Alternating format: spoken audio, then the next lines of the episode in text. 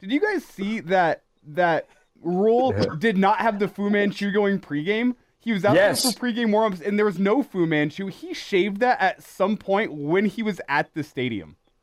And I'm not sure if you guys noticed or not. Evan Cooper No. had the same look going on, so I'm not sure what that was. What was going on with the Fu Manchu look? But Oh man, that was like their equivalent of like shaving your head in the mid '90s before steroids and and going out to dominate. Oh my god! Wow. What? What? Don't tell me they I'm- weren't on steroids. Some of them. Whoa. Some of them. I know. Gary's sitting over there like, no.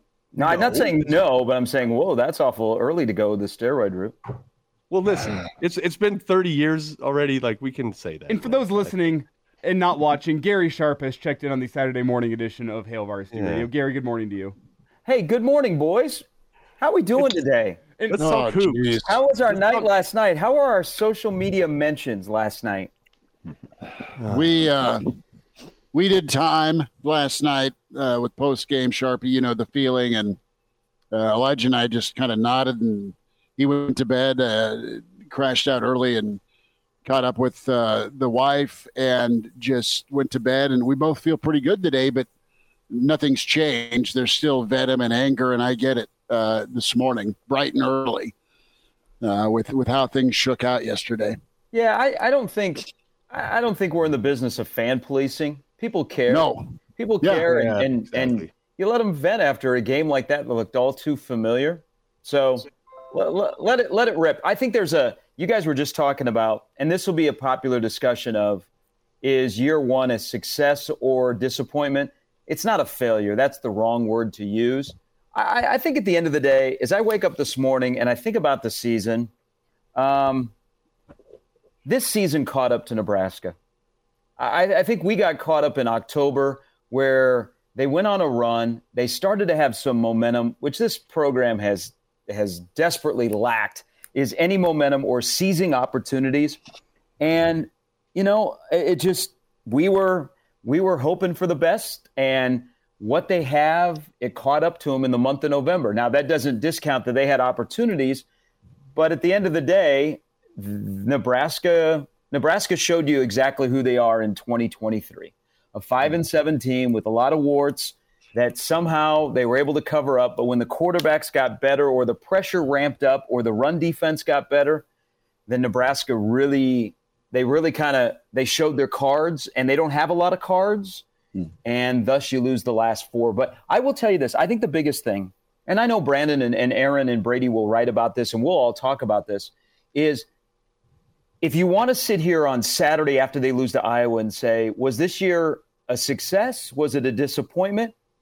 I think you can do that, but I think it's too layered. Guys, I think the response to this season is the biggest thing that will help this program moving forward because they've all been through it now. They know what has ailed this program. They know what the roster is. So, what is your response beginning with ret- retention on your roster, additions on your roster, and being able to develop with those without those extra 15 practices, which this program has missed out on 105 over the last seven years. So to me, the bigger thing is the one thing that this staff can control after this year that doesn't end in a bowl game is their response. How do you address the issues that are at hand? Because I think you were good off the field. I think, man, there's some red flags of on the field in game that this staff really needs to take a deep look in the mirror. Gary Sharp is with us, the Iron Horse. Vogues will let you sneak out, but tell us about Counter Read here, real quick, partner, before we say goodbye. Thanks again for jumping in this morning. Yeah, twice twice weekly newsletter. Uh, do a couple of free posts each week as well, so people can get a get a little taste of, of what we're doing over there before before jumping in the fold if they want. But uh, we don't encourage that. Just jump in two feet. Um, so Aaron Sorensen and I covering uh, Nebraska athletics, and as, as Gary mentioned, which I think that was very well put, Gary um, kind of nailed it. Uh, plenty to talk about as we go forward with not just non football sports, but a lot to dig into on the football front this off season. So thanks a lot for having me on again, guys. All right, folks, we'll get caught up again. Uh, Sharpie, let's dive into some of the red flags. Uh, as Gertie is saying, sports book, sports book, sports book. By the way, Gertie would be uh, Merry Gertie would be- Christmas. Yeah. Gertie, Gertie would be Chris's dog. for Gertie those that are says just Michigan minus four and a half. Sometimes Chris will say the German, Yeah. and I think people are Lay the heat, about fat man. somebody named Yeah. Giselle or something hanging out there. Uh, but I don't know if you heard this, Gary, because it was before you joined. So I don't. I, we're not going to presume that you were listening the whole time, because you have your own life. You can't always do that, and we understand that. Thank you, Um, Marcus. Yeah, you bet. Brandon, Brandon said the season, the game went like as if you asked Chat GPT or you asked AI to simulate a Nebraska Iowa game. That's how it went. and uh, so I literally just asked Chat GPT, Yeah. Um, and this one said Nebraska won 24 21. But I think it's because Chat GPT is only using, well, no, I don't know why they would come up with that. Um, but it's true, isn't it? It- I mean, it was like Nebraska has become a caricature of itself. Like, what? How does that keep happening, Gary? Like, please unpack this. What? What? I- I- It- it, it's got, it's got now you're challenging the law of probability. You're challenging like math and science and law of averages. Like It's been challenged. it defies. Yeah. wasn't wasn't yesterday wasn't yesterday, guys, two teams that were extremely on brand. Yes. And they're not the same thing. Yeah. I Yeah. mean, it, it- that, that's what that game came down to. Yeah, Is great. They were themselves. Isn't that good? That's Yeah, good. well, That's who we all want to be. Just be yourself. I, I think Iowa does a very good job of executing what they can. You know, they're, they're, they're, they don't have a super talented roster, but they do a really good job of executing what they can control. Yep. What they control, they're a great run defense. So you kind of made Nebraska one dimensional. So you put a quarterback who has a tendency to stare down wide receivers. You know, he saved it until later in the game at the worst time. Um, where Nebraska is just, I, I, I think yesterday, trying to kind of answer your question, Mark, and I don't know if you guys are, are reading this as well. Like we're trying to figure out what has ailed Nebraska with the turnovers and what has prevented them from not going to a bowl for seven straight years, which is absolutely unfathomable that they haven't gone to a bowl game for seven years. Wasn't special teams yesterday a microcosm of where Nebraska football is? Hmm. There Elimination was. with the fumble, two Oh, blocks. so- yeah, so I'm going to give you something here. So the wild scenario where they were going to kick a 60 yard field goal into the wind, you have mass miscommunication on the sidelines, which is an issue moving forward. Mhm. You don't have the most important guy on the field yet. Nice lint roller, Schmitty. Um, then you have to burn a timeout, and then you get a punter who nails the ball at the one yard line, and Sanford is down there to stop it. That play and really special teams all yesterday with the nation fumble, the blocked field goals is just a microcosm of Nebraska football. A little bit of good, more bad, and some downright ugly that at the end of the day comes back to bite you. It's it's just crazy the DNA of this program, and we're going to sift through it. And I don't know, you know, I'll throw this out to you guys. Is it coaching or is it simply dudes? Dudes making plays or coaches calling the right play? Well, I'll tell you, it, I'd, I'd it- like to think that Tristan uh-huh. Alvano heard the fake play call and overruled it himself and said, "I'm not going out there for that." That was hilarious, though, to see the holder out there and no kicker. You're just like, what is Oh. happening? Here? And they had to burn and they, and they had to burn a timeout. you have to burn a lot of those timeouts. I, you know what I'll say too. uh, If we're, if we're just going to be just, I don't know, if we're going to give sort of benefit of the doubt, see it for what it is, take emotion out of it, all those things. This year, I think it is uh, more than anything, save for Sims. Sims doesn't count here. Uh, it's just flat out inexperience, like a ton of it. If you look at who Nebraska had on the field, like Bullock is all of a sudden Alex Bullock is like all of a sudden the, the veteran grizzled guy. Like what? That guy hardly ever saw the field. Malachi Coleman, first year seeing the field. Jalen Lloyd, first year seeing the field. Thomas Fidone, people act like he's the second coming. This is the first time he's made it through a damn season. He hasn't even been able to play hardly any snaps. So he's super inexperienced. And you bring in Haarberg, super inexperienced. Chuba Purdy, not very experienced. Like you just had Du- Emmett Johnson, right? Uh, I mean, Fleeks is like your, he's your Fleeks and Kemp, two guys that are five foot nothing, are your only dudes within ex- with experience on that entire offensive uh, operation. And I think it showed. I think it showed. You have a bunch of inexperienced dudes that don't know what they're doing, and that's why we're like, hey, the line wasn't so bad. Well, what do they have? They have freaking experience, right? Like they've, you know, they've been there, they've done that. I guess the question is, Gary, from following recruiting as closely as you always have, I feel like stats wise, stars wise, those kinds of things, Nebraska has a pretty solid stable of skill talent. Not a great one, but a solid one. I think the receiving mm-hmm. unit could be a, a four by 100 team. That's a good place to start. Uh, I would tell you, they have a kid that can be a star at wide receiver. Who dat? His name is Jalen Lloyd. Okay. Jalen Lloyd can be a star in the Big Ten. He has been essentially a wide receiver for two years. Of the three freshman wide receivers, I'm buying more stock in Jalen Lloyd. Why? why? Why? And I'm, and I'm, selling my stock in Malachi Coleman. Whoa, whoa, whoa, whoa, whoa, whoa, whoa, whoa, whoa, whoa, whoa, whoa! You're selling it. I'm selling it. Why? Well, let me tell you about Jalen Lloyd. I think Jalen Lloyd is very coachable. You don't have to babysit him. Okay. So, so he's going to learn and he's going to go out and do what he's told to do. And you watch him over the last couple of weeks. He hasn't gotten the ball all the time, but look at he has what his three touchdowns or 50 plus yards. He runs yeah. the route the way it's supposed to be run.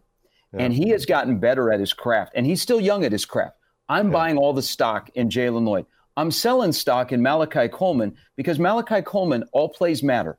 If you watch him in his cutups, you can tell when the ball's not coming his way. This is a hmm. big offseason for Malachi Coleman because for Nebraska to make a step in that wide receiver room, he's an important part of it. But he's got to understand that all plays matter. Now he gets now he gets a lot of credit for his blocking too. So it's kind of it's interesting no, that you're no, saying. I'm, I'm going to disagree. Okay, he got no, no he, he got a credit for. It. No, I didn't give it to he him. He got a couple. Did. He got a couple of he got a couple of cut ups where he made a big play on the end. But for the last, and I'm going to include this is all of them. It's not just Malachi. They haven't been good the last couple of weeks on perimeter blocking. Yesterday was really really poor when they couldn't run the football, and they could have used perimeter blocking and they were not very good in that area. And that is tight ends. Like I like guys, and, and this I'll go right back to the wide receivers. But man, I just I wanted more out of the tight end room this year. We didn't get more out of the tight end room. I thought they would grow. Yeah. They kind of stabilized. Um, but back to the wide receivers. Malachi has it's not spring that is the most important thing to to to him, in my opinion. It is what they do between now and the start of spring to get him to where he should be. Because He's got the physical attributes to be a dominant player. But right now, I think Jalen Lloyd is their best young wide receiver. Mm-hmm. And I'm buying stock in Jalen Lloyd because he knows what he's doing. And he's okay? going to emerge as a star in the Big Ten. It's okay to hold your stock in Malachi, right? right? Just hold stock. You don't have to sell it. I mean, that means you're giving up. I, I, I know he's he's a very nice kid. I just they need more out of him, and he is not providing that. When when guys, the, the, this whole they have such a small margin for error. Like I like they might not even have a margin for error. They need so many things to go right that every play, all 60 plus snaps, they've got to have guys that are dialed in. And I just didn't see that as the season started to go on and he played a little bit more. But there was no other options of, hey, you know what? You, you, you got to be better come on over here and stand next to me and let's get somebody out there and then we'll put you back into the game. So it's a big, it's a big, it's not just Jalen Lloyd, Malachi Coleman, Mark. It is a big year in the offseason on the offensive side of the ball to figure out the identity because I think Matt Rhule is in a place where he wants to be super aggressive, but he can't be aggressive because he has a turnover prone offense.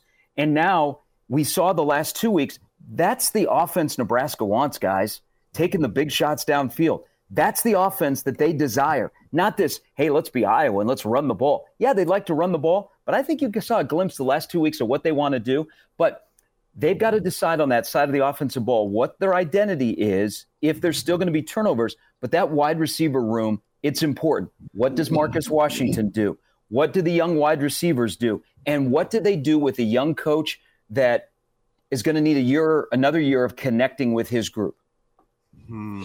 So, Gary Sharp, McGuire there, the receivers coach, yeah. who is 17 Gary, years old. Yep. Yeah, Gary Sharp with us here, weekend edition of Hail Varsity. Gary, you nailed uh, something that's really important, and that's the lack of of blocking uh, on the perimeter. How many times did you see tight ends or edge play or those little bubbles get blown up. I mean, the, the, the in, in November, like November, it was non-existent. You didn't have any edge setting. You had receivers get lit up, and I don't think you're you're off when it comes to a a full look at Malachi Coleman. Where all right, dude, can you can you take these pointers, grow your game? We know that you're a, a freak physical athlete. We know you can burn down field, but that's that's just one facet of the game. And and I think to, to push him, they are going to have to find competition, right? And when it comes to being depleted in that receiver room, they, their hand was forced to just go with who was healthy. That's why it's big to see Marcus Washington come back. I think he wants mm-hmm. to come back. I don't know what that availability is, but uh, you had one side of the football defensively, mm-hmm. where your position coaches and your coordinators were all pretty much studs. I mean, you didn't you didn't miss there. Your offensive hires this first year, a lot of outcry about Satterfield. You've got McGuire that's young. You got Barthel. You got Raiola. You don't have a quarterbacks coach, but your quarterbacks coach is your coordinator. Um, let's let's go there for a moment with uh, what Nebraska can can do, maybe in reassigning. And I'm not saying that they will or they won't, but do you look at getting a quarterback coach? That's been a popular question mark out there. You know, uh, so I, am pretty confident that Rhule will not stand pat, and that doesn't mean he's going to fire guys. Right. I, I think you know. Look at the Tony White and his defensive crew did a great job of putting guys in the right position. Mm-hmm. Nebraska offensively, they didn't have didn't. they didn't have all, all the, the tools in the toolbox, and so they had to play with what they had. So I think that also applies to the staff. And you know, what what what if what is what do you want to do, and then who does that best? You know, they'll have a decision to make on a tight end coach um, because uh, you know he was not he was not the tight end coach that you expected. Now, is he going to be the guy moving forward? You know, Marcus Satterfield originally was going to be your tight end OC coach. Does that open a spot on the staff uh, for a quarterback coach? I don't know. I just know that that Rhule won't stand pat because I think what Rhule did this year is remember he said they're further ahead than his stops at Temple and Baylor. So essentially, yep. next year is the the magical year three, and I, I don't, you know, I, I think his approach, his the again, I go back to the response to this season will tell you everything you need to know. Like we say, man, there's some issues on offense. Man, communication, sideline communication was just a complete mess the last couple of weeks. What's their response? And that shows you kind of, I think, the mindset of where Rhule looks at the window next year and maybe the following year. But I, I could see him maybe moving some guys around but I just don't see it in the cards for him to fire fire someone after right. the first year, especially his offensive coordinator. You know, I'm not saying it couldn't happen, yeah. but I just I don't think he'll throw Satterfield to the wolves. He more like might say, "We got to cut way down, and then we got to find a quarterback that meets what you want to do." Because Purdy met what I think Satterfield and Rhule actually want to do on offense. So why do you think? I, it, I, why do you think I, it took like so Purdy, long? Do you believe the, the injuries with Purdy? What took so long to see him on the field? Well, I think a little bit of injuries, um, and I also think you know sometimes Purdy is a little bit of a gunslinger. Um, you know, not not running the exact play that was called. So there's yeah. that trust factor. Mm. Um, yeah. And you know, here here's the thing: Purdy doesn't get on the field if they don't have an injury. You know, Rhule wasn't pulling guys this year because of performance; they were because of injury. And his injury was, you know, a groin. And, you know, I almost think about watching the game yesterday. I'm like, man, he's looked pretty good for a guy that's going to have to have quote unquote surgery on his groin. But, but here's the thing about Purdy, guys. He, you know, when, when he had to make third down passes yesterday, he did. Nebraska couldn't run the ball. Iowa was too good run defense. You know, yep. Uh, Iowa, Nebraska's approach running the ball yesterday was to take a take an advantage of they get would get Iowa out of position and then be able to to break one. Their biggest run was a scramble of 14 yards by Purdy. Purdy was really good on third down. Look at the six. So they converted, they were eight of 17 on third down. He completed yeah. six passes on third down. Yeah. And usually they were big boy passes. Mm-hmm. So it's across the, the field, yeah. deep outs from it's across the, the field. The hitter, it's a yeah. hit or miss with Purdy. But with what they want to do offensively, in my mind, moving forward, and we'll see their response by what the quarterbacks look like that arrive at Nebraska I mean, do we think that Purdy's coming back? I- he, he politely declined not to talk to the media. He did reveal when we all thought it was May. He did reveal that he's going to graduate next month. I think his brain. Uh, I I think his last couple of weeks has completely changed up everything that was or was not. He. I, I bet you he really doesn't know right now. Well, and- Right, 'cause I- the problem with it being, I'm sure Purdy wants to be a starting quarterback, and I'm sure any quarterback within the program hears the fans and can see the writing on the wall that their performance wasn't good enough this year, and therefore you're, the coaching Yeah. staff goes to the portal.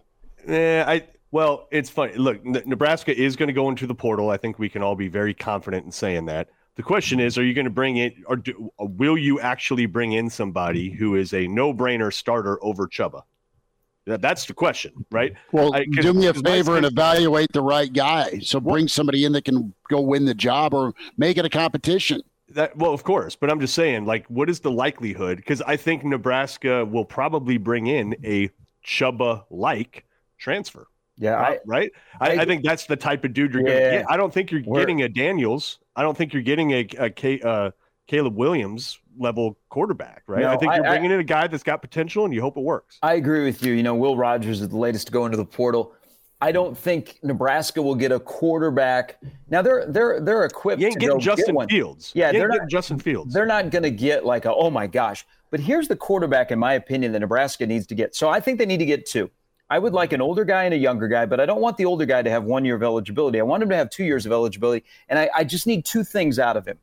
Okay, one, I need him to be able to play quarterback. Yes, that's a given. I need that person to be vetted and that they are mentally prepared to be the quarterback at the University of Nebraska. Because this place is like un- any other place when it comes to quarterbacks, and it'll take you through the ringer. So mentally, you got to be pretty damn strong. Okay, between Defiant. the ears. And then I'm going to give you I'm going to give you another one, guys. This is this is just my observation. They need a personality in a quarterback that is completely different from Marcus Satterfield. I think Marcus Satterfield is a very nice guy, but if you compare him to Tony White in terms of personality from an alpha to a non alpha, I think on the offensive side of the ball at quarterback, the next guy that's quarterback in 2024 needs to be a just a, a, a dog, okay? And he needs to be somebody you're afraid of that is a baller that also exudes leadership. Doesn't say, hey, I'm the quarterback, come follow me. Says, guys, follow me because I'm going to go do it. That's what Nebraska needs moving forward is a guy that is a big time alpha that's going to have leadership, that's going to get everybody going in the right direction, and then mentally is extremely strong to handle the ups and downs of playing quarterback at the University of Nebraska. Hmm, yeah, and You're but- asking a lot. I know, I, I know, but It's that not an comes easy in- guy to so- find. So, the, again, I go back to the response. Some might say the way this staff brought in Jeff Sims, that's a red flag. Okay, you get a mulligan. You can't do that again. It's going to take a lot of vetting to get that kind of guy on campus because for this team, for what they have as a foundation for 24, that's what I believe they need at that position to move forward. Because we can say all these one loss games and it comes down to coaching. Yeah, there are major coaching decisions that go on every single play. But Nebraska needs dudes making plays. They need dudes being dudes. And and and they need in this case, they need a dude at quarterback that when it's time to make plays, he makes plays. We can make fun of Deacon Hill and his numbers aren't great, but when Deacon Hill needed to make a play yesterday, what happened?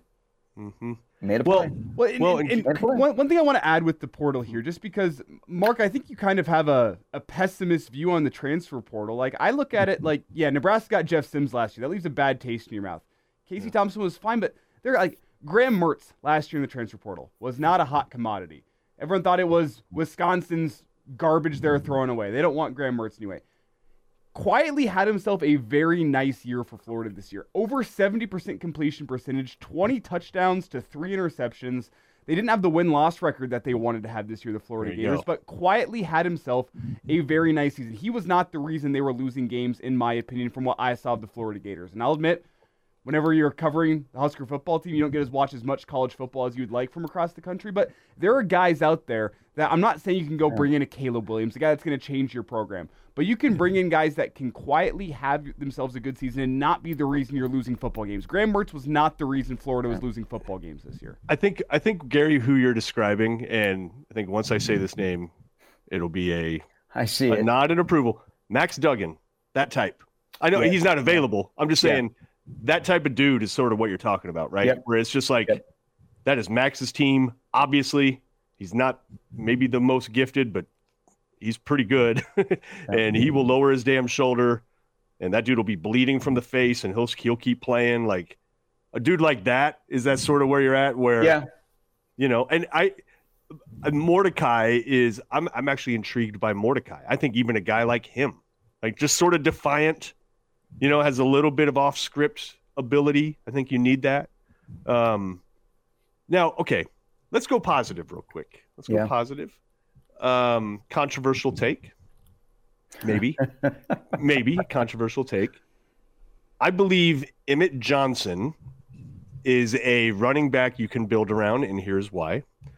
Um, I think for a guy who probably he himself did not think he was going to play much at all. I think as a running back, he understands the integrity of each of each play, and he tries to execute it. Right, like he he does hit the holes where it's designed. He might miss the little sub holes where his decision, like maybe his instincts aren't the best. Where uh, if he just would have cut it left there, he had an extra extra few yards. I think he has legitimate wiggle in the hole. I think he's fearless going into the hole, right? The guy, he's not bouncing anything. Um, I think he also, and this is rare in Nebraska, I don't think has had this since what Lucky, God, uh, Mir, probably a Mir. No, Roy Helu. Okay, they've had a few, um, but I think he has the legitimate breakaway ability. Like if he gets to the open field, which goes back to the receiver blocking that we were all talking about. If he gets to the open field, that dude's not getting hawked. Like he is a burner. Um, you put 10 to 15 pounds on that kid, he just strikes me as a guy that is legitimately going to get better each year. I don't think we've seen his peak at all.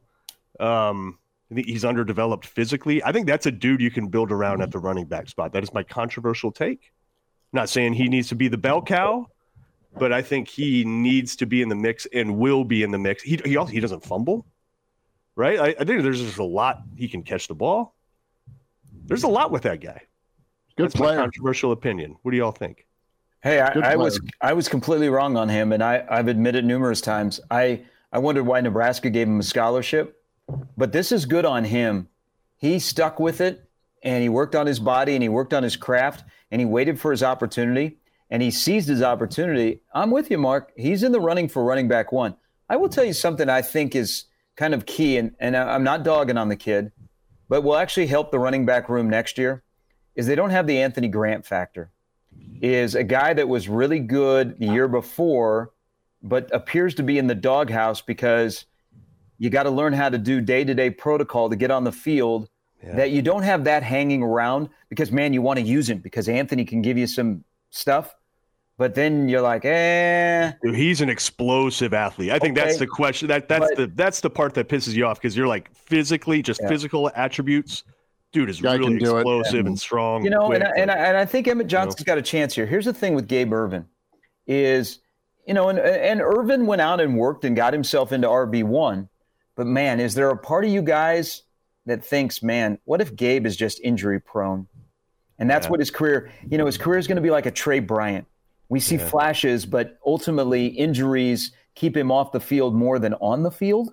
Yeah. Um, you know, and it's a losing- hip. It's a hip. yeah, losing mm. Kewan Lacy was a big deal. Don't overlook that. Him decommitting from Nebraska because there was a guy that I thought was going to be a third down, a three down back, and Nebraska may have that in Emmett Johnson. You know, he his whole game got better as the season went along. He protects the ball. He runs smart. They're going to need to work on their vision. That's one Yeah. thing running backs are going to have to be better at in 24 is their vision. But I thought Emmett Johnson taken, took enough of a leap. Mark, I'm there with you. I think he's he's firmly in the mix in the spring to be RB one. I, I was a hell of a lot more impressed with Emmett Johnson than with what I saw from Gabe Ervin early in the season. I'll, I'll lay that out there right now. And knee injury followed up by a hip injury, it's concerning. I mean, Yeah. I, I wonder with him, could that be a future fullback in this program? Mm. I, mm. yeah, I I wonder about what Yeah. he can do with his legs following the two lower body injuries. Is he going to be able to be a guy that can be a three down back moving forward? Following th- those are two difficult injuries to come back. I. I like I like Emmett's explosiveness. Period, and the the one two. Sharpie, I'm going to go back to quarterback for two seconds. I know we got to get you out. One But thousand Can, we, one, one can, we, can you stick around a little, Gary? This is I, I got you until the bottom of the hour. oh, look at that little extended Sharpie. overtime. how attractive is Nebraska going to be for quarterbacks? You can want, you can vet, you can go look for that all those attributes that you're right on about that Nebraska needs. But our quarterbacks going to look at Rhule's history, Satterfield's history, the identity question mark with this offense, or is it just straight up a sell job plus a bag of money? I mean, Uh, can it, can it can it can it can it work out for Nebraska? Can they be in the running against some of these other places? And you look at you look at uh, Daniels, right? That that's your that's your dream. Uh, Daniels from Arizona State to um, to LSU, or or Bo Nix, right? Bo Nix was kind of a train wreck at Auburn. Look at how he found himself year six uh, in Oregon. I mean, there's talent for sure. Uh, can it be cultivated, and, No. and can can you match up? No, it's a great question because what do a lot of these guys that go into the portal that want a new life want? They want They somebody to help them get ready. They want to win. They want to win, but they also want to get to the NFL. Yeah. Okay. Um, is Nebraska only attractive because they'll have a bag of money, or what is the what is the thing that Nebraska is selling to these quarterbacks? That's why I say that one year guy, eh, I don't want. I want that two year guy. You know, you can sell them on. You're playing at a place like Nebraska. You're playing in the Big Ten. You've got young wide receivers that are going to be talented pass catchers. That all they need is a quarterback that throws a good ball, and you're going to see those wide receivers take off. That's why I think the quarterback that ends up at Nebraska out of the portal will be a connection to Nebraska. It will have some past history. They've been recruited by Nebraska. They have some connection family wise to Nebraska, or they have some connection to Matt Rhule. Like one of Matt Rhule's former assistants recommends them. See, I, I think that's the root. Stop right there. I know, I know. It's a hey. There's there's a lot of people that look at it as a red flag in decision making of why you went with Sims. And I'm here to tell you, here's the frustrating thing about Sims, is the turnovers. They weren't just in games, guys. They had mm-hmm. been going on in the spring, the summer, and the fall, and mm-hmm. that's now starting to come out. So I'm going to give you a mulligan, but you have to find a guy that you know is not is not somebody you have to find a guy that's got good enough DN, DNA quarterbackism that matches with yours. So that's why I don't think it'll be a splash guy. It's going to have to just be somebody nice and solid. You know, Elijah brought up Graham Mertz. Graham Mertz all of a sudden was a solid quarterback at Florida. I mean, I think Nebraska, I, I want a dude, but I want a dude that's solid, that's consistent. That's all we're asking for, mm-hmm. right? It's just Yeah, that's- consistency. That's not turnover prone. That's more than just a nice, good teammate. You know that. uh You know, and I can understand why you get enamored with someone like Jeff. Sim- I, I really can. Just in terms of pure, it's almost like Anthony Grant, right? Just in terms of sheer athleticism, sheer ability, physical traits. Like, wow, impressive, really impressive. You know, like. I, this is, the ball looks pretty coming out of Sim's hand too. it does until it goes to the other team. But it's uh I, I can understand that. So I and I think you're right. I think you have to give them a mulligan. They got here in what December. The the staff got here in December. They had to move quickly. They had to figure out their Yeah. what are they going to do. They they made a move and and and here you are. And and I think also uh, Satterfield probably what because it was going to be Pete's that was the offensive coordinator. That was his target Yeah. for offensive coordinator. Didn't work out. And- Satterfield kind of shifted into that. role. And and guys, so we already knew Sims had the turnover issues coming in. Look at look at the wide receivers they had. I mean, the, the offense that is we're talking about on November 25th was nowhere near the offense that they envisioned on April 25th. yeah, no. I mean, so so it was an adjustment that they that I don't think Marcus Satterfield was prepared for, and it showed until the last two games when he found a quarterback that he was comfortable throwing the ball down the field. And I think that's what he wanted to do. So there's going to be a lot into this, but I mean, guys, the the the bottom line with the quarterback position is what if we wake up on December 4th And Nebraska has one guy on campus, and they only have one recruit, and that's Danny Kaelin. You have two quarterbacks. You know, Jeff Sims is going to graduate in May, I believe. Brock Purdy's going to graduate in December. Chubba. So, or Chubba. yeah, Chubba Purdy, excuse me. And his real name is Uh, Preston. I found out. Yeah, well, and nobody Bill can pronounce Preston. his first name. Um, So you know they've they've got to have already done their homework. That's why I think it's a connection to Nebraska that will end up here. Um, You know, Lincoln Kienholz at Ohio State is somebody that gets a lot of run There you go. because There there's go. the connection. He was recruited. Well, he wanted to be recruited by Nebraska. Previous staff didn't go all in on him. Um, family member built the football facility. Mom has a job in Lincoln. He's from South Dakota. Now he gets six hundred thousand dollars at Ohio State in a car. That's what the quarterbacks get at Ohio State. If you're the starter, McCord probably gets a little bit more. So Nebraska's going to have to dip into the NIL and pay for somebody that they think is worthy of leading them in 2024. But again, I think it's a connection. I, I think there's, I think there's one more connection there. There- connection. There's Yeah. one more connection there. High school teammate Jason Maciejczak just made the flip over to offensive line. Would Yeah. be connect or c- Well- protecting Lincoln Kienholz. And the and the Hausmans from Norris are his cousins that are on the current roster. Hmm. He's just. I'm not saying that he's in the portal, but I, we're, I'm using him as an example of there's connections of guys that you have past history with. I get asked a lot up here in Omaha about Zane Flores at Oklahoma State, Yeah. who is redshirting this year and was was kind of he was told that he was going to be redshirting. It's my understanding that um, you know he's he's a guy that likes Oklahoma State, but hey, you never know. Um, we'll say this that if if it ever gets to the point with I'm going to give you a little I know Satterfield gets bashed, but I'm going to give you a little good thing that Satterfield did back in December. So Zane Flores, Mickey Joseph, when he was named the interim coach, he immediately contacted the Flores family and said, "Hey, we'd like to we'd like to get back involved." And the family politely said, "No, we've been committed to Oklahoma State. We're pretty loyal to them. We're going to stay with Oklahoma State, but thank you for the call." When the coaches made their tour around the area to introduce themselves back in December, Marcus Satterfield was told to go to Gretna. He wanted to meet Zane Flores, but he didn't want to, okay, beg and say, hey, you know, it's two weeks until signing day. Look at us. He just wanted to shake his hand and say, hey, congratulations on the season that you had. Players like you will never leave the state again. I don't know if that'll ever matter, but down the road, that was a huge, huge statement by Satterfield not to pressure Zane because he didn't want to come down to the coach's office. They didn't want to come out of class and go, I don't want to talk to a Nebraska coach. Yeah, I'm not yeah. going there. So, so that's something out there. But again, to wrap this all up and land the plane on quarterbacks, I think it'll be a connection. I don't think unless Nebraska has a bag man that has a lot of money, it'll be somebody that you go, whoa, my gosh, look at that guy. If it is, then then Matt Rule has changed his tone on NIL. Eat mm. beef in the stream says Dylan Raiola has that connection. Ain't ruling him out yet. I Ain't am. ruling him out. I am. I no no listen Don, no listen. Donovan and Dominic are going to call, and Donovan will be like, "Hey man, did you see that pass pro last couple weeks? Huh? You see that pass pro? we got you. We got your boy. We got your boy. And then, and then Everybody's George, coming back. And then George is going to say, "Hey, you see that Carson Beck? He's played so well. He's probably going to be off to the NFL." yeah, see, I know that's a problem. Okay, let's switch to defense. Hold on, hold on, hold on, hold on. Two seconds. Two seconds. I on ain't ruling out Raiola. I'm not ruling him Two, out. two, well, you, you, you good, good. Go on some of your drugs. I love it. Um, kind holds. Legal. It's legal. I only get the No, I know. stuff from the Kind holds. Just for a How second. many vape shops I believe are in Lincoln Keen, now, by the way? Kienholz, I believe is the Keen. Thank you for your German help, Elijah.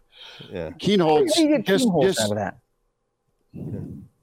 Elijah studied German, I believe. This is All true. right. Um, He's got Christmas So- people are from Munich. We, we also know listeners from the South All Dakota area that have told us in the past Kienholz. Kienholz. but with, with with him to be good enough to to be scouted, recruited, and then taken by Ohio State, they've done a marvelous job of quarterback evaluation and then development. So if you're able to get a guy that's at least spent a year under Lincoln, not Lincoln, excuse me, but um, Ryan Day. Ohio State, Ryan Day, that's uh, that's pretty big. I mean, that doesn't happen every day. I know that there's quarterbacks from Ohio State that go to the portal, but to, to have the opportunity, possibly, and he's not in the portal yet, Sharpie, uh, would, would be big. I mean, that's pretty high end quarterback tutorage, I would say. Um, Ohio State's history speaks for itself. Are you not agreeing? Oh no, no, I, I I'm in full agreement with you. I mean, I, I also think there's probably a discussion. What if Chubba says he wants to come back? What if Chubba's your starting quarterback against UTEP in September of 2024? I don't hate it. I don't. I don't. Dis, I don't dislike it either. I just need. He's to good see on a the deep change- ball. I need He's to see good a on the change, deep ball. change in behavior with turnovers. Yeah. Period. That's that's structural too. Like maybe not drop, maybe don't drop back as much. Like this. Yeah, boy, Elijah looks like he's got to drop one here. He, he does not. He like doesn't this. want. He doesn't He's want Chubba grimacing. quarterback in 24. He's grimacing. I, I'm just saying. I, I just don't think you rule it out. You, You haven't seen out. enough of him to, to to shut the door on him. Well, and I've seen uh, enough off-script stuff that I like. I like how Mm-hmm. he can spin out of trouble, and he's been pretty accurate on some of the deep stuff, which is probably going to be Nebraska's bread and butter. That throw into the wind was incredible But, last but night. I, I- I think I think if that's the if that's the case, if he does return, I mean, I think there's the, you know, I, I'm always curious on how quarterbacks react when they're playing meaning, meaningful games, and we've seen how Purdy's reacted the last two weeks. Is can you make Purdy a drop back quarterback that is comfortable in the pocket? I just don't want to see the drop back game in Lincoln, Nebraska ever. Period. It doesn't work. Sorry, it's not going So to you, work. so you're, Unless you always, get you're always going to roll the pocket. Y- yes, unless you bring in a Zac Taylor, who is literally one of the best football minds on the planet. Like it works for him. it works for it worked for him. Like oh wow, everything worked great. Then it's like it's he had a, he had an Taylor. insane Yeah. offensive line. It's Zac Taylor who coached a damn team into the Super Bowl at age whatever he is, like 32 or something. I mean, come on, he's a he's an absolute phenom, right? Like so, if if Nebraska can get that guy, great. You know, I just don't know if there's many So- of those guys So- out there. So the approach of quarterback is let, let's let's say Chubba does have an interest in staying at the University of Nebraska. Yeah. I think he likes the lifestyle that is being a quarterback at Nebraska. Um, then if you because you still have to go into the portal, are you going into the portal to get a guy that's better than Chubba or a guy that is is exactly who Chubba is? So uh, Go okay. get me a better quarterback and Yeah. let the best man Okay. win. It's thank you. I have had it with the whole like if you're about competition, you're about competition. Period. That that's why. Yeah, I just asked the question. I'm not that I, I'm with you guys on this. Yeah, we go we go. I mean, that makes you revisit the Burrow decision with Frost and all that. It's just like shut shut up, bring him in, right? Quit worrying about Well, Adrian's Sim. Sims didn't Like, really have to what are you doing? compete for the job either. Doesn't feel like after Not time has passed. Well, okay, all right. Let's give me let's real quick one question or, or, or, uh, a one word answer so we can get into the meat of this. Gary, does does Tony White come back? Yes or no as Nebraska's defensive coordinator in 2024? Yes. Okay. That said, um, should we expect Nebraska to have an improved defense over this year and be a really salty group? I say yes. When you go across all three levels, I think you got some serious options. I think Robinson and, and Hutmacher can be terrors. They just reinvented their body coming into this year. Hutmacher, this is his first year ever being this nimble. And then you have Robinson, who I think has a chance, like Suh, won't be Suh, not saying he's going to be an Outland winner or even all conference necessarily. But if he makes that decision, like Suh did, which people don't really talk about enough, like makes a conscious decision of, I'm going to be great and I am going to do literally everything. Suh was in phenomenal shape. People do not give that enough credit. That guy, you did not have to take him off the field. He did not get tired. He was in incredible physical condition. If Robinson does something like that, I don't know. I'm very bullish on Nebraska's defense if White comes back. So there's a couple things about the defense. They had a great year. They were they were better than we expected. The transition to 335 went smoother than we could have ever anticipated, and that has a lot to do with Tony White and his coaches. They got some they got some really good coaches on that side of the ball that Tony White coached up his coaches and let them coach. And he let them do their thing. And he just let guys play. You know, I loved his comment yesterday or, or what Ty Robinson said is Tony White just said, Hey guys, just go out and play today. I'm not going to coach you. This is game 12. You know what you're doing. Just go out and play. And I think that's kind of the mindset on that side of the ball. A couple of things moving forward with 24 on defense. There is an area that Nebraska does need to fix, which as good as they were defensively, man, does it go counterintuitive to they couldn't get off the field. No, They- third they and were- long, they were third and not- eight, they were yeah, they were not a great third and long defense, which really is kind of bizarre considering how stable a defense they were. But into 2024, middle linebacker worries me. I think they lose a lot of experience there. Henrich But- and Reimer. But they're going to bring back somebody who, at the end of fall camp, his position coach intimated that he's the best player, regardless of position on the field. DeShon Singleton will return from injury. Now, that's a that became a, a pretty severe injury. Um, I think he'd be good to go for spring. But He was will- pretty slight coming in. Yeah. He, he was He really a, was- s- a thin he- guy coming in. He's a guy that, Yeah. you know, his first year here, you're like, where'd that guy go? Next year, you're like, whoa, this staff, boy, it's all about development. Look at they're pushing the right buttons. They got guys in the right position. He's a guy that'll return. Um, but I expect that defense to make a leap in the next year. I expect them to get better and more knowledge and be sound, but they've got to fix getting off the field on third down because that is bizarre. As good Yeah. as they were in a lot of elements, they just, especially over the last two weeks against the quarterback run game, the tight ends, they couldn't get off the field on third down. But I, I expect them to, to not take a step back and to improve next year because another year of coaching. And remember, look at the recruiting class coming in. They are they're pretty heavy on some of the better players on that side of the ball. a So I ton think- of DBs, Yeah. Gary. A So- ton of DBs. So I, I think they'll be I think they'll be very good. Keep an eye on Isaac Gifford's decision on what he's going to He's do. back. He's back. Um, He'll yeah, be yeah, back. well, he's smart because I would walk to and say, "Hey, how about some NIL?" But Nebraska's going to have to play the numbers game. They're going to have to they're going to have to move some things around to keep everybody happy with scholarships. Well, can't can't Luke just just toss off a hundred thousand for Isaac for the year? Is that, is that not possible? well, what I'll say though Yeah. is, is whenever I look at the defense next year, how it shapes up, I think Nebraska is losing one most likely surefire NFL guy in Quinton Newsome. I think Quinton Newsome quietly had himself a very nice year. I'm not saying first round pick. I'm not saying second round pick. I think that's the guy that gets drafted. I think that guy that's the guy that finds his way onto an NFL Yep. roster next year. But I look at next year. I think Tommy Hill really made a leap this season with his Yep. ability to go get turnovers. I think he's still got strides to make, but I think that's probably a future NFL guy. Hutmacher, Robinson, DeShon Singleton. I think the amount of potential NFL guys you could have on that defense Yep. next season really gets my interest peaked in terms of what that defense can be, regardless if Tony White is the, the defensive Well, coordinator or not. they also need help from the offense because I thought over the last couple of weeks that's a defense that got really tired and they got very sloppy with their mechanics. Like yesterday, you know, some of their run fits, especially on that 22 yard run there late in the fourth quarter, that was just a sloppy, bad run fit. I thought guys started to play more with their eyes um, as the season went on, and they were on the field for a long time. Look at that first half They yesterday. They were out Oh. there for a long time. I think they Wasn't it like they- 19 minutes or something like yeah, that? Yeah, we were always fearful of, oh boy, when is this defense going to bend and then they're just going to break? I think we started to see it at the end of the year because they were put in such pressure situations. Now, good on them. Tony White, in terms of his quick change defense and a sense of urgency, was fantastic. But I thought that defense got stressed because they were put in that spot a lot at the tail end of the season, especially in the month of November. They did incredible work all year long when it comes to turnovers and points not allowed off Yeah. of turnovers. To your point Yeah. about sudden change, but Yep. you look at the the Maryland game, a big run, walk off. You look at yesterday, big run, walk off. Where Yeah. to your point about the run fit, and then some missed tackles. You saw Yeah. missed tackles creep up as good as they were all year, especially in comparison to some past defenses.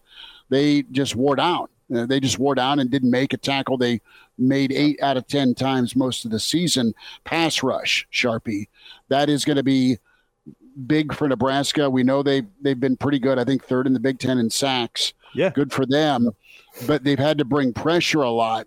Can this defense make and take a jump to getting pressure with not having to send the kitchen sink? I like the the blitzes and I like the sack numbers, but right now the reality is is Nebraska is not getting home, even if they do bring pressure on some of those third and eights. Yeah. Do you guys think though, of all uh, everything this season, of a lot of guys that played on that side of the ball, they may have found their first true pass rusher in a while Princewill. because I, well, Princewill, yes, who had the nice little bowling celebration. that was good. That was funny. good. But I'm Oh, telling Lenhart. you, I'm, I'm telling you a guy. Lenhart is another.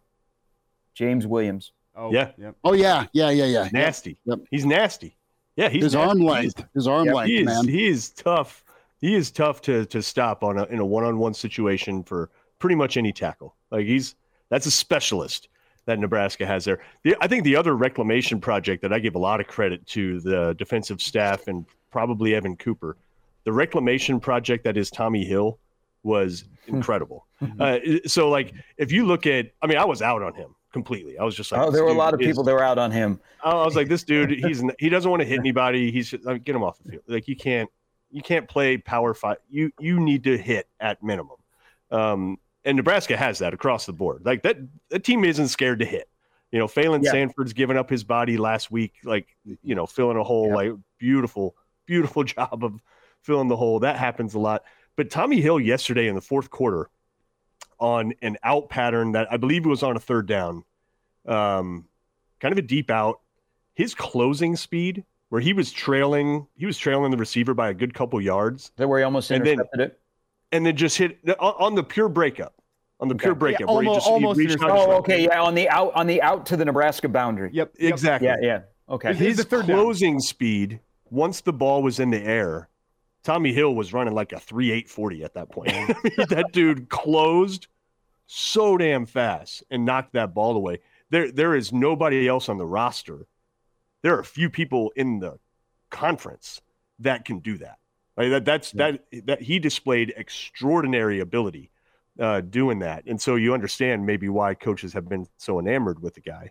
Um, so I think maybe a year of him settling too. Yeah. He's been bounced back and forth now. How many times between receiver Yeah. and corner last two years? Uh, so him settling at that position, he could become something really special. And it's pretty Well, and then- incredible how Nebraska got a guy a year before Matt Rhule arrives that fits the Rhule mold perfectly of athletic traits out the wazoo, needs development. That's the perfect Matt Rhule candidate. And it's incredible Nebraska got him a year before Matt Rhule showed up. The, the other thing they need to do defensive back is they need to take Malcolm Hartzog off the roller coaster. They need to stick him at cornerback or safety and let him play there and not bounce him back and forth because I don't He's think he was ready to do both. Even though they're coached to be versatile Mhm. um, and cross train, I don't think Malcolm's the guy to do cornerback He- and safety. Oh, even in even in the same in the course of one game. to me, he's Honey Badger part two. Like that's that's you give him that role. You put him at safety or you put him at well, they, they, nickel. got to identify and they got to get him off the roller coaster because he was on it this year. Yeah, Gary- it- but but I like I love his physicality. I love his playmaking ability. Um, I think he has good good instincts for the game. He's got he's got all that stuff that Honey Badger had. He's like Honey Badger light. That's what he is. Gary, That's what he could at his best. I, Gary, I know we're up against it here, so I want to get you out on this. You've had some time to think about it. A word or a phrase that you think we're going to look back on to describe the 2023 season. The same. Nice. El mismo in Spanish, so you know. I mean, Just you think about There's you our guys, title for you, the show. you guys, you think about of of all the all the steps forward they made, and they probably made steps forward that we can't see because we're not there every day. The first game against Minnesota, the last game against Iowa, kind of looked exactly the same. bookends. Yep. What a way to bookend the season, right? Like Yep. truly incredible, truly incredible. Uh, but but at the same time, I believe whatever uh, had affected uh, or had in yeah whatever had infected Nebraska in in recent years, where being physical was kind of optional. It's no longer optional in- under Yeah. Rhule's tutelage. Like that, it's a physical Thanks, group. thanks to how they practice. Yeah. Hey, there, guys, guys. This Saturday a year ago was when Matt Rhule was hired. Mhm. Let's. Okay, so you remember what the program was coming off? Uh, uh, it was a Saturday morning after Iowa, and how we felt about that, and how we felt about the 22 season. How do you feel a year later of the Matt Rhule experience with now 12 games under our belt, talent, coaching, on, off field, with a guy who I say go build, you're a builder, go build and find a way to beat for the first time in your career Power Five teams that win at least eight games, which he's never done. Which he's never done. I'm encouraged So because of the a- he's a- development. Yeah, he's a builder, and I say go build. But a year later, Schmitty, Elijah, Mark, how do you feel about where Nebraska is? they they need to clearly stop this fourth quarter meltdown stuff. That's obvious. I get it, but I'm encouraged because I think they can get better. And from what I've seen of guys that were gathering dust or some no names, they got better. They played well. They played meaningful football, and at least on the defensive side, uh, pretty good eye for talent. Those young guys contributed. Good eye for talent on offense with those young wide receivers. They're not perfect, but they they made some plays. Uh, Emmett Johnson made some plays. So no, I'm encouraged, man. I mean, I, it, it, if you're a Nebraska fan, November absolutely sucked with how much he got kicked below the belt. That said, I think this guy knows what he's doing, and I think they'll uh, a year from now we'll be talking about what bowl Nebraska's going to, and if their November was better against a pretty murderous schedule, at least it looks that way on paper. So, go get me a quarterback, go develop the quarterback, knock that crap off with turnovers, get a little more consistent yeah. in the run game, and let the like such a dad there. let, let the let the well let the defense go. Crap off. let the defense man. let the defense go eat. So I'm encouraged, and it just comes down to uh, to some execution and decision making, coach and player. And what I'll say is, every single coach in America has a vision for their program whenever they're hired. There's a vision on one hand, and then there's a reality on the other hand. And I don't think Nebraska was able to to meld, find the marriage between the vision and the reality in year one. A lot of coaches have that same experience yep. in year one. There's a long way between vision and reality. I think Nebraska got closer. Yeah between vision and reality in year one. I think there's a lot of retooling that needs to be done in the offseason. Reason for encouragement is the freshman playmakers Nebraska on the field this year and the jumps that they'll yep. make, the freshmen that are coming in. They need to take an offseason to try to get vision and reality closer, and we'll see how it looks next year. I'm not confident enough to say Nebraska will be playing in a bowl game next season. I think there's still a long distance between vision and reality. I'm calling it. I'm Nebraska. calling it now, Elijah. I'm not willing to call it, it, right now. I'll wait. I'll wait and see who the quarterback is going to be. There's still a long way between vision and reality. Nebraska moved a step closer in year one. They can do more through winter and spring football with the talent on the field to get vision and reality closer. When vision and reality meet, Nebraska is going to be something special. A lot of coaches fail to ever get their vision to reality. So I think Nebraska took a step closer with the vision and the reality side of things, but they took a step in the right direction. More steps can be made in the offseason. Some retooling to the vision needs to be done to help it meet reality, but all things considered, it was a step in the right direction as disappointing as the year ended. Uh, Gary, it's uh, it's going to be fun to uh, talk hoops with you uh, moving forward, starting next week. It's going to be fun. No, no, no, no. We got we got a lot of football. I mean, there's there's a lot yeah, of no, there's there's a there's a lot of stuff that again I keep saying it's the response to things you learn this year will tell me if year one was successful or not. Yeah. I, I think I think the core, which is behind the scenes, is in a lot better place. When I hear players say that it was fun this year, how about Omar yesterday in the press conference? Yeah, right, I, he was I, effusive in his praise. I think when we pull back from the disappointment of yesterday, what Rhule told you his blueprint is for year one, he kind of accomplished it. Yeah. On the field, it was kind of a feeling out year, and I, I, I, I think we were sold that we Nebraska was supposed to be bad in year one under Matt Rhule. and then all of a sudden they had five wins with a chance to go to a bowl game, and it didn't happen. And you go, "Oh, that's a major letdown." But I think a lot of the stuff that Rhule told you, and then they had the the twists and turns of the season, kind of played out. I think his biggest accomplishment is behind the scenes. He's further ahead on defense than I thought he would. But man, he's got to figure out offense. And it's not just who's in the right position, who's the quarterback. It is how do they all work together? Because if yeah. they don't figure out all the offensive guys working together and game day stuff, then they're going to be right back in this position. So he's a builder, and I say go build and continue what you're doing off the field, but work on what you're doing on the field to be better next year because coaching is really good in this conference. And man, mm-hmm. you got to be really good with the headsets. We can have all the Jimmies and Joes we want, but you got to be pretty good on game day. And Nebraska has some things to shore up on game day and game yeah. decision making. Oh yeah. Yeah. It's Gary Sharp with us, weekend edition, Hail Varsity, powered by Cornhead Lager, Elijah Herbal, Mark Cranack. Sharpie will, of those. we'll, we'll check in with you again next time. Thanks for making uh, this roundtable rock and roll on a Saturday morning. Always appreciate you. Hey, I appreciate it, guys. This was a lot of fun. We, uh, I don't know. Yesterday was not fun, but uh, off season will be intriguing. At least we care, right? One thing I'll Yep, guarantee for sure. right. it'll be another That's long Spot one. Another Hey. long off season. Spotify, Yeah, iTunes, it's- Google Play it's too for the podcast Off season's too familiar. Yep. They got, of uh, we got, we, we can't do this next year on this Saturday. no, No, hell no. God dang it. Let's do everything if we we're can doing here. this next year, I'll be finding a new career. I can't. I can't do this every year. This Elijah Elijah has no more veins for Tito's, uh, is what he Eli- said. Elijah just he's just watering flowers at Lowe's. Like it's just Uh-huh. simpler. It's just simpler. It's just- yeah, can't- Return your cart. And don't piss me off. uh, right. yeah. Love it. clock Guys, out, take care. over. Hey, We'll be back care. at you Monday. Take care. Bye.